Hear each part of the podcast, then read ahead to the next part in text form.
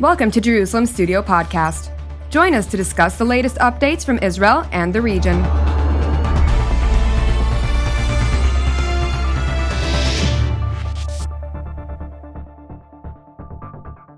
Shalom from Jerusalem. This is Jerusalem Studio with me, Amir Oren, filling in for Jonathan Hessen this week. And our topic, uh, as we are approaching 2023, is Israel's intelligence assessment, which obviously sums up the year uh, which is going to be uh, behind us very soon, and looking ahead to 2023. What are the main uh, problems? What are the main threats which Israeli intelligence and especially military intelligence describes to the policymakers and indeed to the Israeli public? And with us are from uh, Central Israel two uh, veteran intelligence officials uh, Dr. Uzi Arad, a former intelligence division chief uh, for Mossad, the political advisor for Prime Minister Netanyahu, and then the head of the National Security Staff. Dr. Arad, welcome. Hello. And uh, retired Colonel Eran Lerman, a veteran uh, official of uh, Israel's military intelligence, and then deputy head of the National Security Staff. Eran, hello. Under Uzi, I should say, yes. And uh, well, under, above, this is between you to decide. Um, and with me here is Reserve Colonel Reuven Ben Shalom, a cross cultural expert. So, Eran, let me uh, first turn to you. Uh, traditionally, uh, under the Israeli system, it is military intelligence, or Aman in the Hebrew acronym, which is tasked with uh, presenting the annual uh, threat assessment uh, and the regular uh, intelligence analysis for the cabinet, for the Foreign Affairs and Security Committee of the Knesset, and in some unclassified form to the media and the public. So, first of all, is that the right way to go about it, or should Israel have uh, an amalgam of uh, uh, Mossad, Shabak, foreign ministry, and military intelligence, or perhaps all synchronized by the national security staff, and only then presented? Well, it's it's always been a question that certainly became more acute uh, in the last 50 years or so since 73 and the uh, very serious failure of analysis uh, in Aman. And nevertheless, We've never, uh, there was never a decision in Israel to follow the model that we know in other countries, in which, in some cases, it is the civilian uh, agency, uh, the, uh, the, equivalent of our Mossad, which uh, offers the national security, national intelligence analysis, or um, in the case of uh, the American model, which emerged after 9 11 the function of the DNI, the Director of National Intelligence, which is a sort of um, uh, office coordinating analysis and tasking for the entire uh, community. In Israel, it remained in the hands of the soldiers for a, a complex set of reasons, uh, but mainly because I believe uh, the DMI enjoys the privilege of uh, having access to young people who are the best and the brightest, and uh, uh have uh, sometimes need to compensate for lack of experience with very profound personal capacities. this used to be the um, mainly the um, point of advantage of our collection agencies, like 8200, the famous uh, SIGINT agency.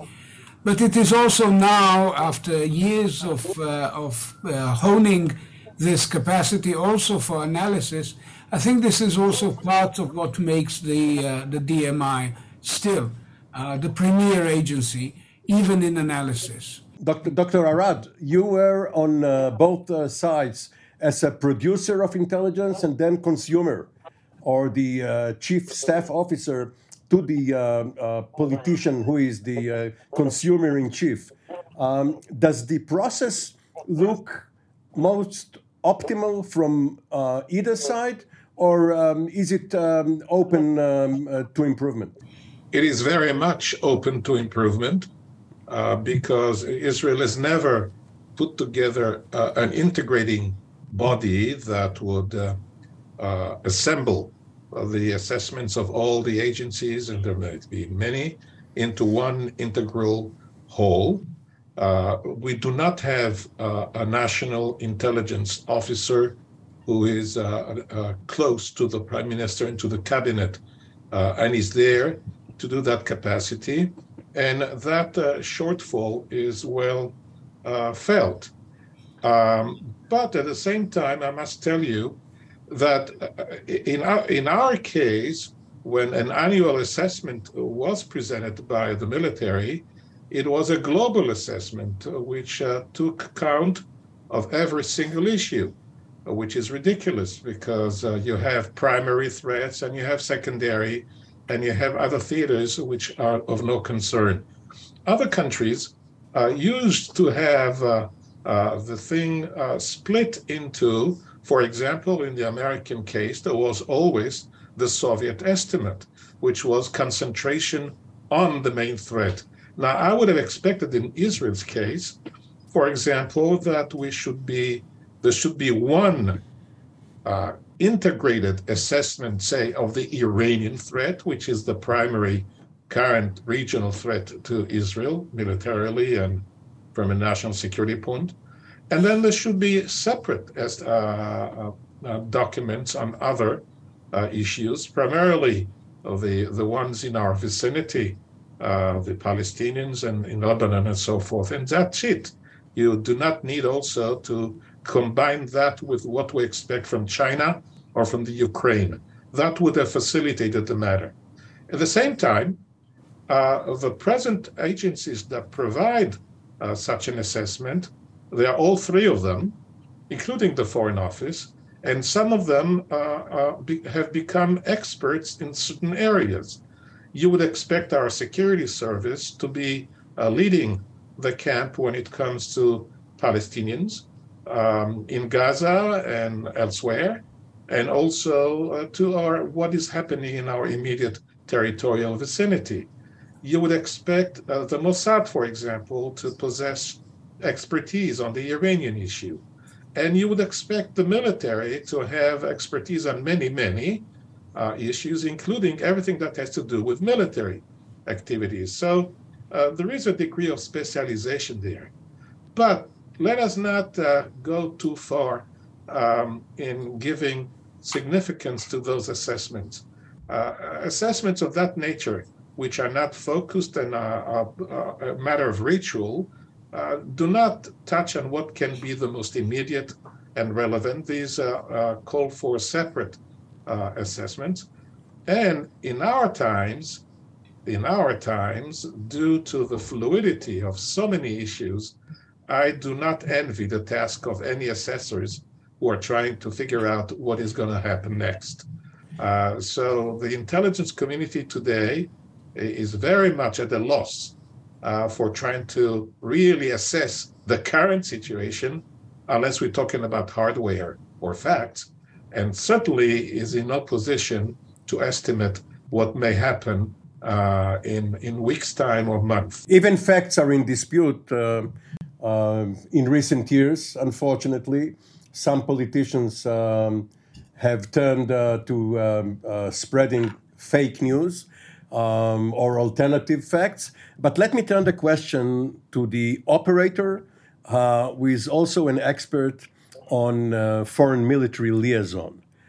Um, when it gets to your level, both in your contacts with your uh, American and other colleagues, and um, as an Air Force uh, pilot, do you really care what uh, these guys down in Tel Aviv write in their annual assessments, or do you need more concrete um, intelligence in order to translate it into actionable plans? Mm-hmm. It's, a, it's a complex question.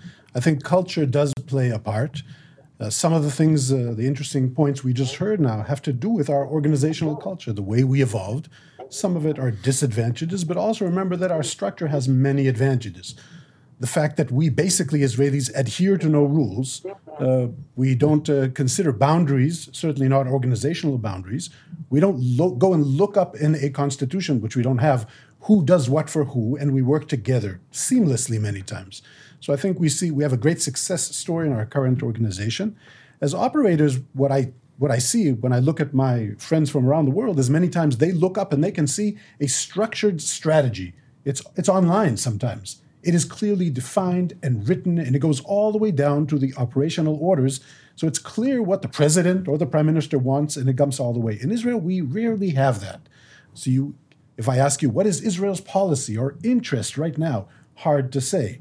Another important thing to say about intelligence is that the intelligence, which now is a much larger organization because there's so many more sensors, it's so much more complicated. But bottom line, with all that data, the prime minister or the people in authority have to take all that and decide. It's ultimately a decision. What is the scenario? We call it in Hebrew reference scenario. What is the reference threat? And that decision really drives what I need to prepare for as an operator, what tools I need, what kind of training I need to do, what missions I have to prepare for. So ultimately, even in our Israel, it does boil down to that, where when operators train, they're training for that scenario that the leadership decided is the scenario we probably or may need to prepare for.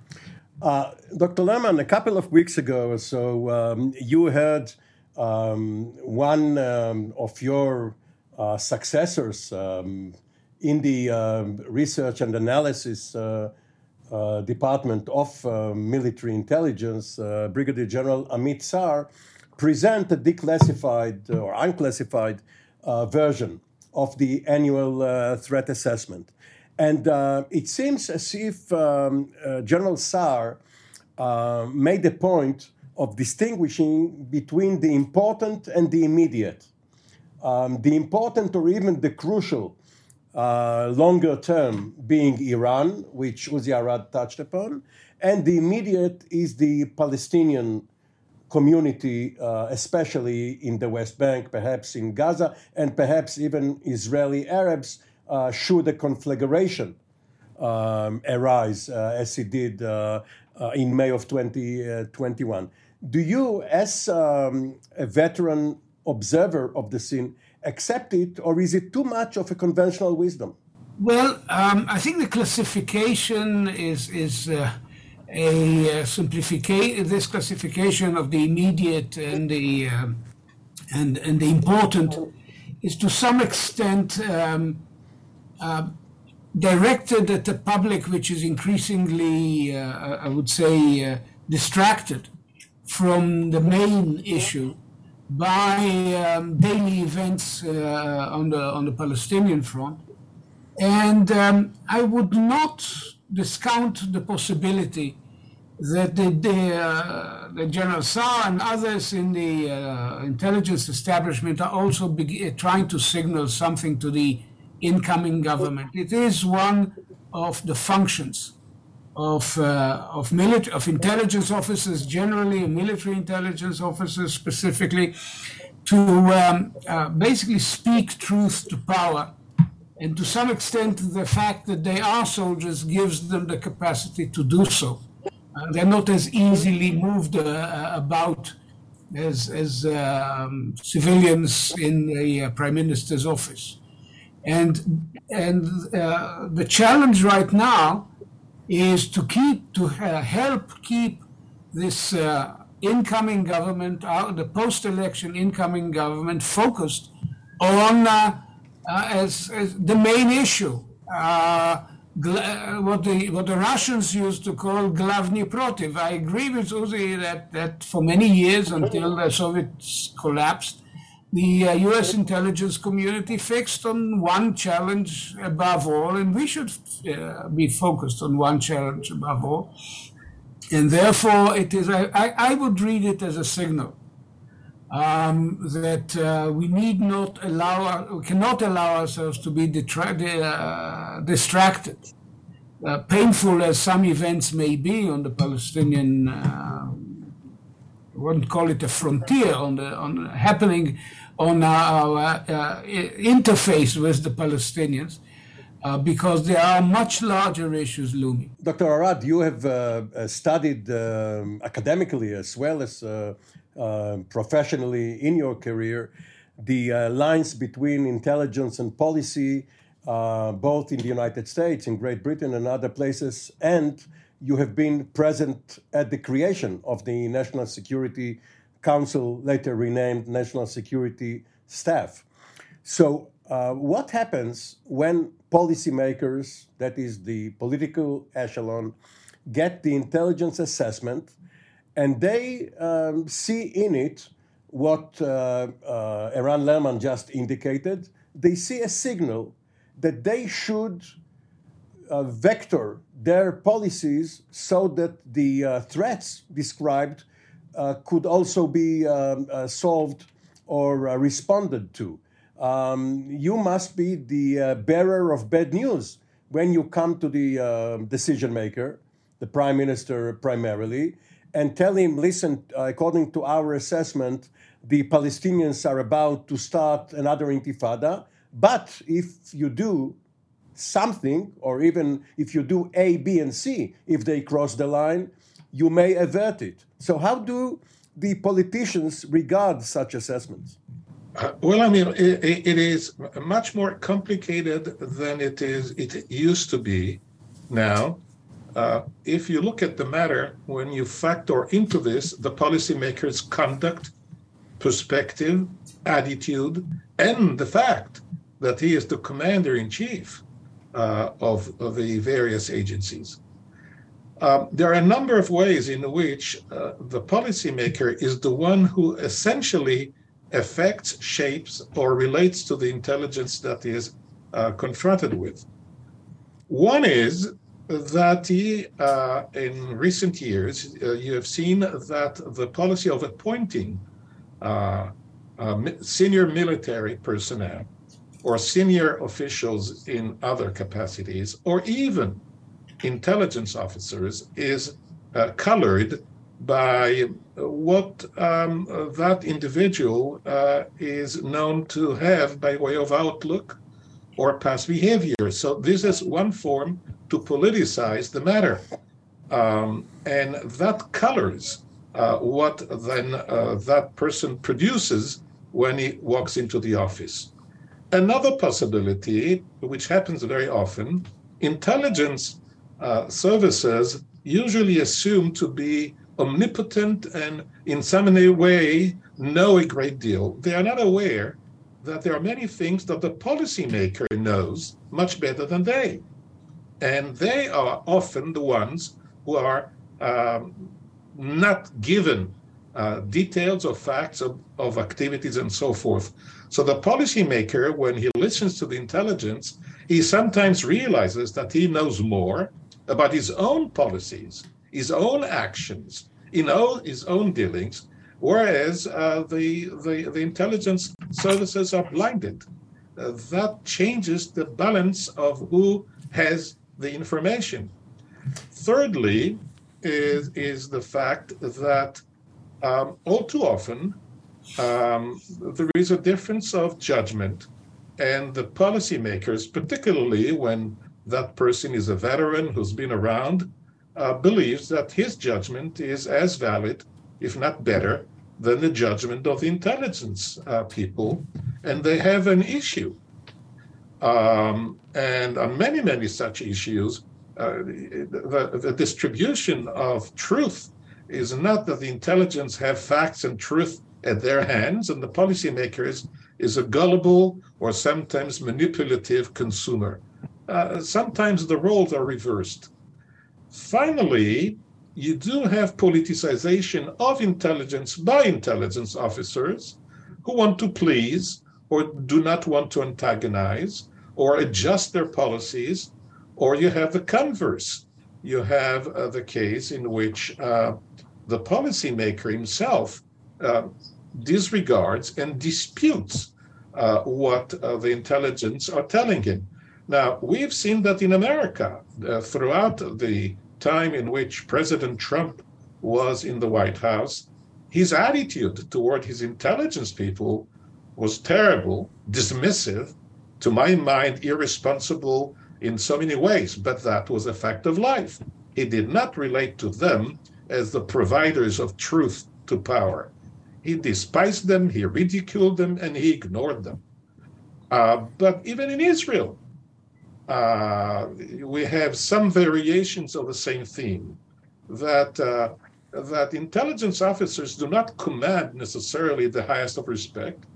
Uh, for example, um, it has become the habit of uh, in the Israeli military that the chief of intelligence uh, usually is a military man of uh, substantial uh, military experience, but very limited intelligence experience. Now, how that affects his own performance is to be seen, but that does not does not um, help him when he sits in front of a of a prime minister who's been handling intelligence as a consumer for 10 years or more, whereas the chief of intelligence is a newcomer to the world of intelligence. So all these things are blurring uh, the line uh, between uh, intelligence providers and intelligence consumers, and sometimes they operate in dual capacity.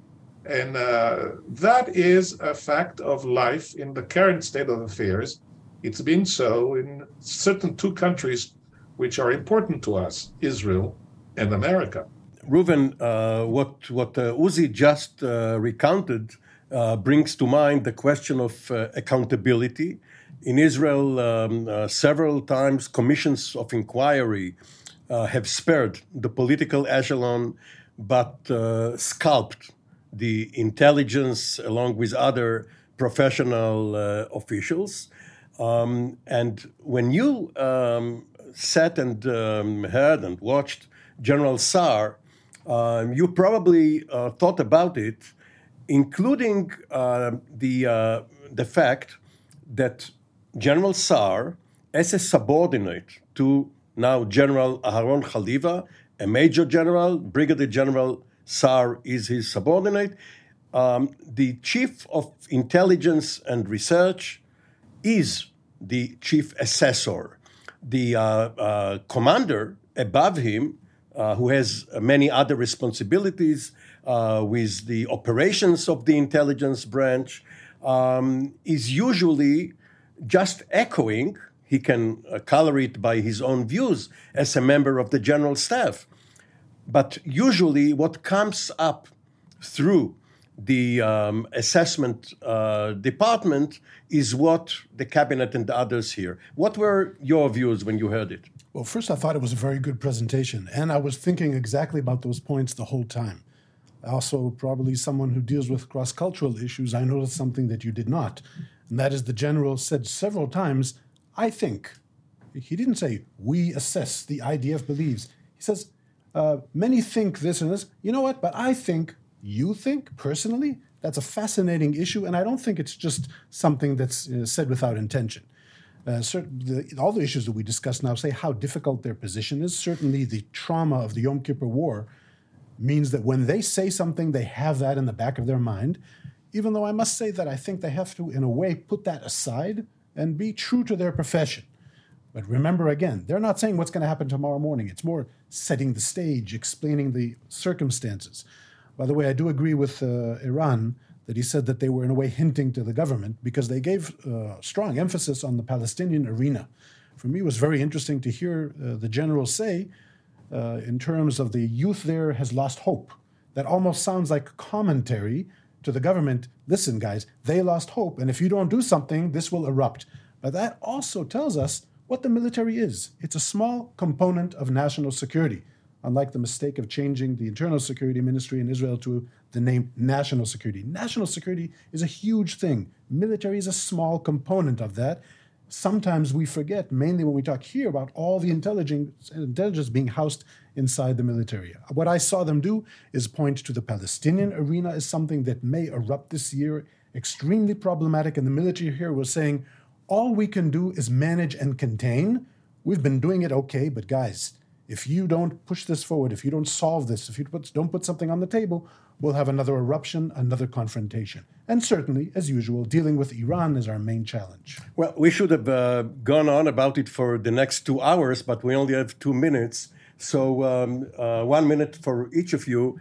Uh, Uzi, um, everyone remembers uh, the um, uh, faulty annual assessment of 1973. Um, some people remember the faulty annual assessment of 1967, but that one did not cause a disaster because the Egyptians behaved uh, in a different fashion when they surprised the Israeli government by entering Sinai. What should the Israeli intelligence professionals fear most when they present their annual assessment for the next year? A few words, please. Well, my rule of thumb, you know, early in my career, I, I, I blundered, and on a, some marginal issue, I dared to give a prediction, only to listen to the radio the next day on BBC and hearing that exactly what I said happened the other way around. That was a very bitter lesson. And uh, the lesson has been never predict unless you have to. Do not volunteer your predictions. All too often, uh, you have intelligence officers who are drifting into sketching all kind of scenarios, employing all kind of fancy words, talking about all kind of processes. Well, they should ad- adopt a more quantum-like mode Eran, of thinking. Eran Lerman, in even a lesser number of no- words. We all need to be humble about our capacities. What makes should makes us make us even more humble is what I used to call the uh, dark side of the moon from an intelligence point of view, namely our own country, Israel, about which we are not qualified to make predictions beyond the capacity of the average media consumer. And very often, on many issues, it is Israel that makes the weather in the part of the world uh, on which we are supposed to predict. Dr. Uh, Reserve Colonel Eran Lerman, Doctor and veteran Mossad and National Security Staff official Uzi Arad, Reserve Colonel Reuven Ben Shalom. Thank you all, and we will be back for another edition of Jerusalem Studio soon. Shalom from Jerusalem.